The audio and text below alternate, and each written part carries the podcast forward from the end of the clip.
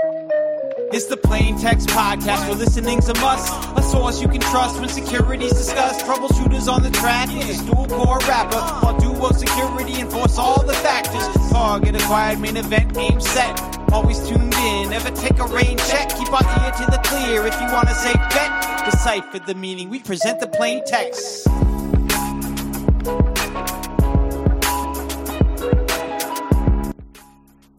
And welcome back to the Plain Text Podcast. This is episode four, and I'm your host, Dave Lewis.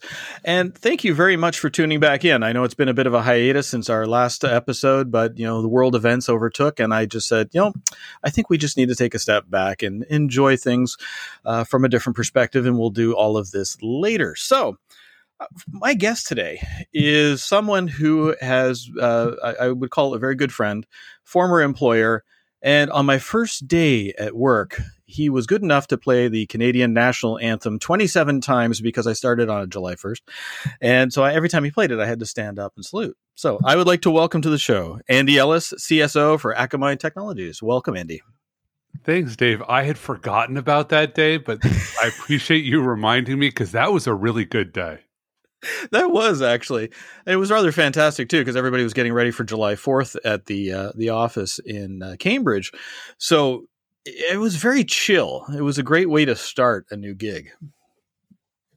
Yeah it's it's weird because you know everybody forgets that the Canadian holidays look an awful lot like the US holidays but they're just different times. Like y'all just celebrated Thanksgiving Exactly. And no candied yams or marshmallows. So, you know, we got that going for us. so, the whole idea about this uh, particular podcast format is to talk about lessons learned uh, from people that have been around for quite a while. And I mean, let's be honest, you are quite likely the leading contender for the Guinness Book of World Records for longest serving CSO. Um, it's really interesting because when I check out social media uh, on occasion, it looks like there, uh, I've just seen some interesting responses of people deriding the value of talking to someone who has been in the field for a very long time eh, and doing infosec for as long as they had because technology has changed. But there's a lot of core fundamentals that really have maintained over the years. And what uh, what would you say to folks like this in order to show them the benefit of you know conversations exactly like this?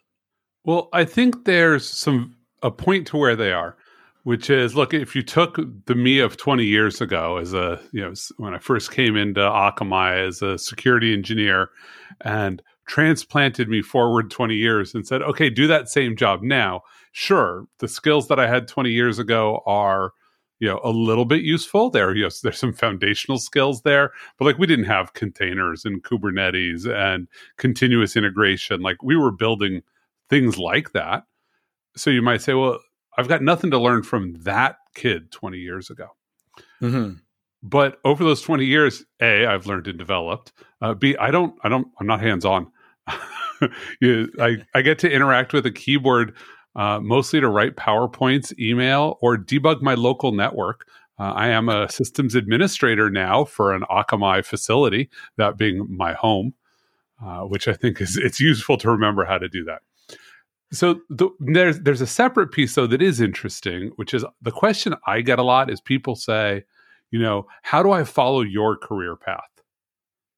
And exactly. and I look at that and I say, my career path doesn't exist. Like you've got to pick a hot startup that is going to go through an epic collapse. You know, our stock price dropped uh, like six hundred to one or something uh, from its peak to to where it sort of bottomed out before coming back. We're the only company in the US stock market, you know, history ever to survive doing that. So okay, find that company, be the only security person to sort of survive the layoffs that come through and then stick around when everybody else tells you, you know, go find a different job with a company that, that's not failing. Uh, and learn and adapt. And if you can do that, you could end up in my job. Um, it's some other company but if you wanted this job, the seat that I'm in, that path doesn't exist anymore. Um, my team's 85 people. There's no one person who's stuck doing all of that work, thankfully, for all of us. Yeah, it's amazing how when we all started into our careers, our respective careers, it was almost like a choose your own adventure book. and you literally could create your own positions in many ways. And it seems to be more, um, more, uh, I don't know, more structured now than it was, you know, 20 years ago. And um, you, you, were talking about, you know, adapting and things to that effect. One of the interesting things is, you know, obviously can't not talk about the new landscape that we're dealing with in this pandemic world. And you mentioned that you were maintaining a, uh, a network in your house, which is uh, a lot of us are doing these days. And how do you maintain your focus and drive being a remote employee? I mean, you know, some of us have had the luxury of doing it for many, many years, but the vast majority of folks outside of working from home the occasional Friday, this is still relatively new in that they're still trying to get adjusted on how to do this. And what advice would you give to folks that are working remotely um, in the security field on how to, you know, keep their chin up, maintain and uh, and grow? So I think there's a couple of key elements there. You know, we call it working remotely, and I don't like that phrase anymore because that implies that there's a center. And that used to be true. Like when we had a headquarters that was staffed, you know, like 60% of my team was located in that headquarters. Uh, and then we had folks in a couple of different locations. And if you weren't in the headquarters, you were remote. Um, you know, I actually recall the first day of my remote work or distributed work. Uh, I was one of the first people uh, in in you know my management team, the folks I work for, uh, to say, "Hey, I'm just going to go work from home because that's been my pandemic plan for a very long time." And I noticed that it's like, "Oh, look, I'm on video, but everybody's in a room together, so they face each other, and nobody is facing the video unit."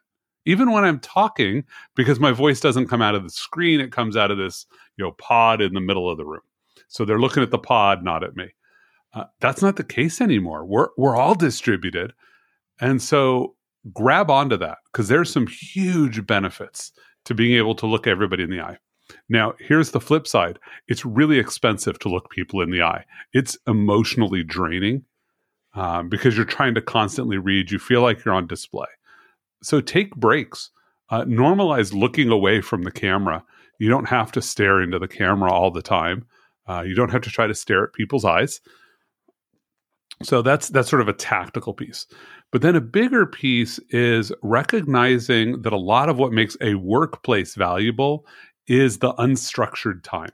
You, know, you go to a meeting and then when you're walking back from the meeting, you have, you know, 3 minutes with a colleague in which you're talking about something else. How do you replace that time? Because often that's the most valuable time that you used to get. Uh, and so that's sort of some workplace things. But then a big piece is just how do you structure your day?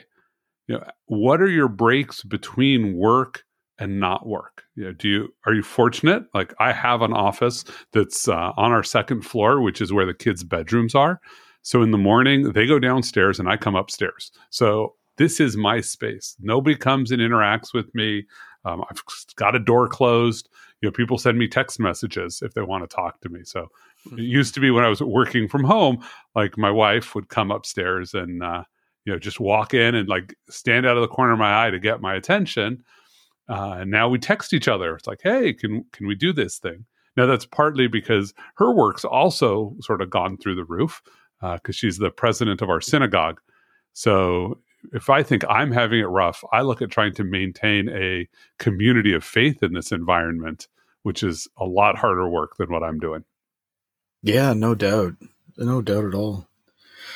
So when we roll things back to the beginning, like you were talking about, you know, how, getting into your career path and basically was, you know, choose your own adventure book in many ways. How did this all begin for you? Like when you were working for the mouse all those years ago, did you ever imagine you would end up at this point? Oh God, no. Uh, I, was, I used to work for Disneyland. That's the the reference there. Um, I've sort of always been uh, a hacker in some sense. And I'm going to use hacker here to mean somebody who looks at a system and wants to play w- at the boundaries of it. Uh, I remember when I was at Disney, I did costume issue, and we had these little uh, NCR sheets that we'd keep track of the inventory on. You know, someone would come get a costume, and you'd like fill out what costume it was, and you'd put you know their um, uh, the garments you'd given them, and you'd rip off the, the front piece they'd get, and the bottom piece we would keep, so that when they returned their garments, you could make sure that they had returned everything. um, and we were shifting to a mainframe system. And it was fascinating because it had these four extra buttons, function keys that um, I discovered you could program. Like it just macros, like nothing significant. But there were these like places where you would type the same 12 keystrokes in a row doing a un- uh, inventory transaction. So I'm like, okay, well, let me program the function keys with those keystrokes because I don't want to have to type them like 25 times a day uh, or really 25 times an hour. And like that was just what I did. I, I enjoyed doing stuff like that. You know, I eventually went back to school, finished my degree, and I'd done an Air Force scholarship for it. And I, I'll be honest, I wanted to be a pilot. Uh, I didn't have appropriate vision for it. So I said, well, I'll be a weapons systems officer, the guy who sits in the back seat. Uh, not realizing two things.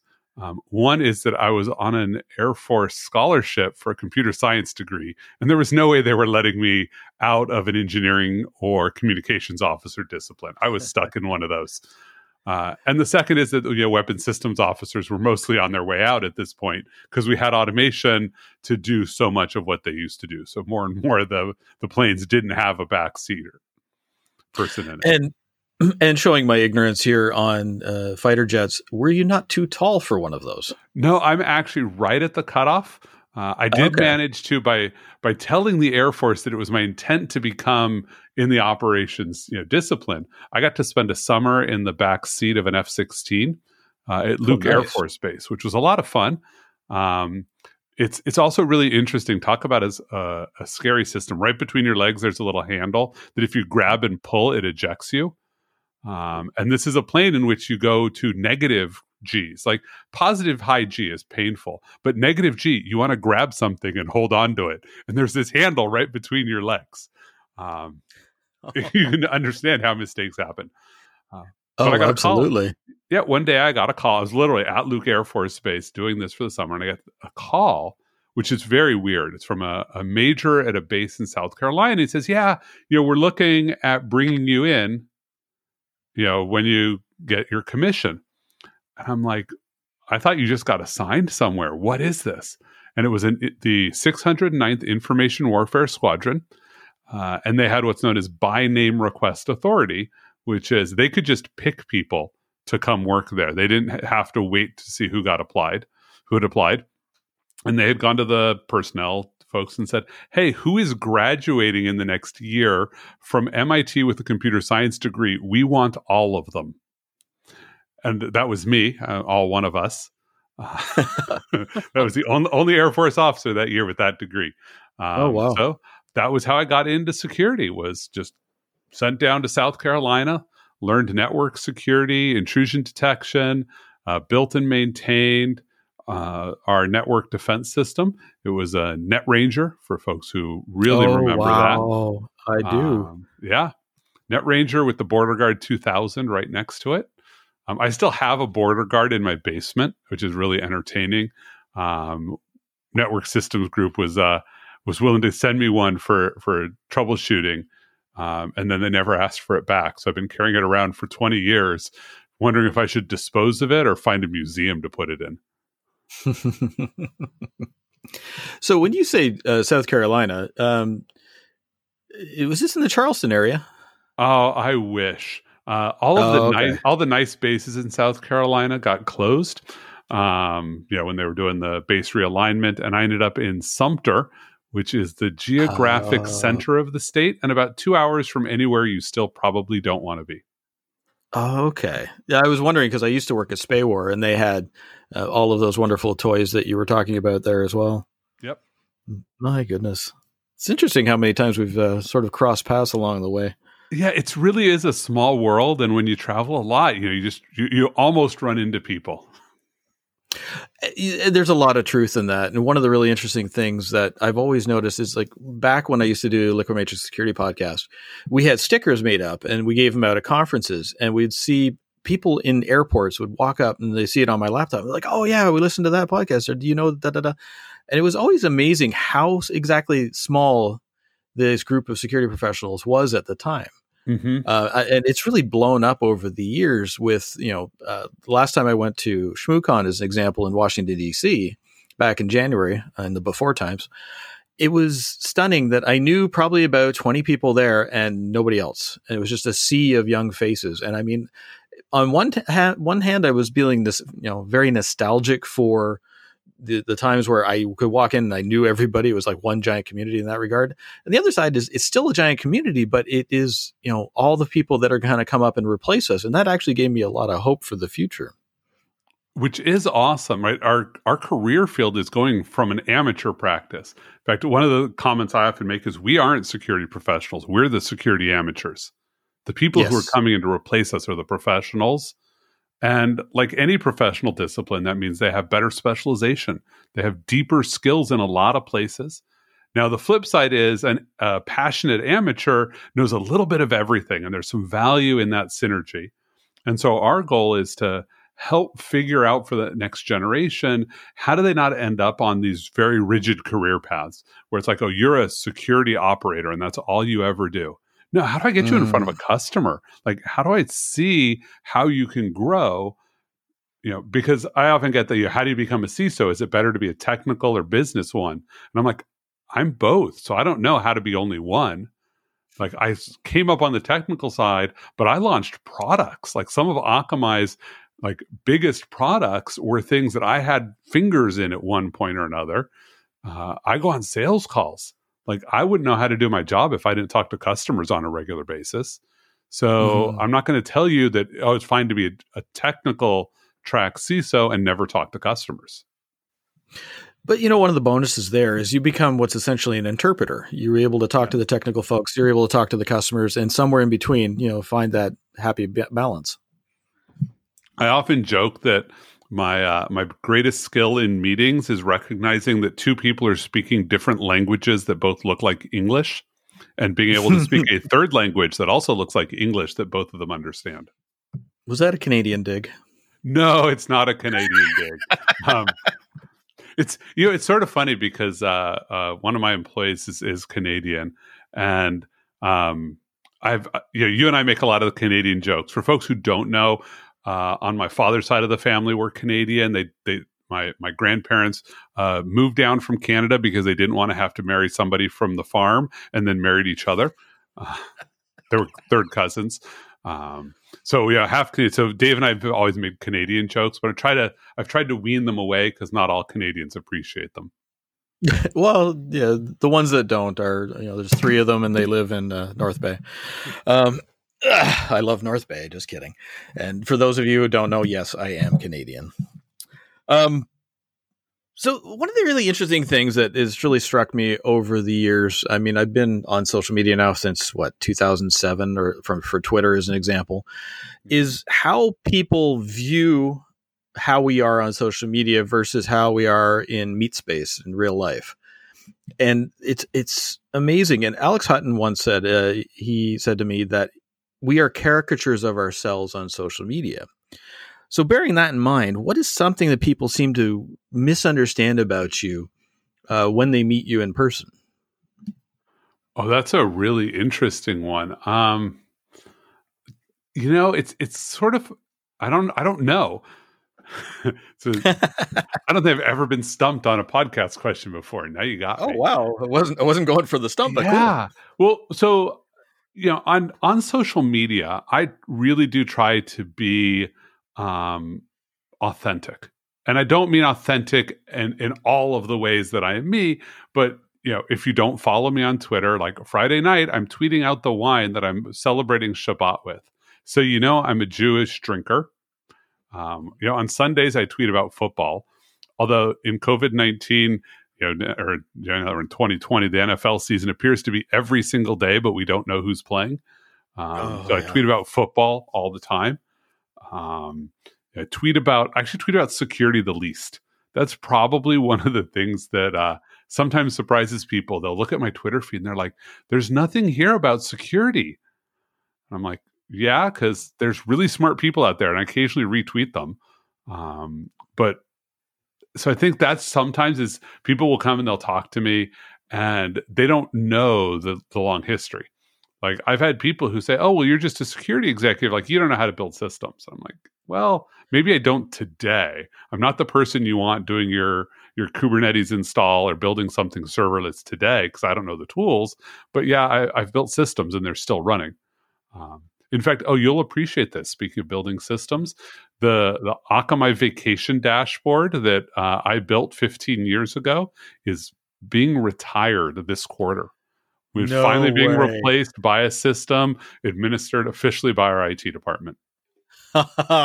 Congratulations. I am very excited. Um, so that is one down and like 15 more to go. That is excellent. It's always good to hear progress because in the security field we have a bad habit collectively of you know focusing on the negative. So celebrating wins, I'm always I'm always a fan to hear when something goes right. That's that's pretty awesome.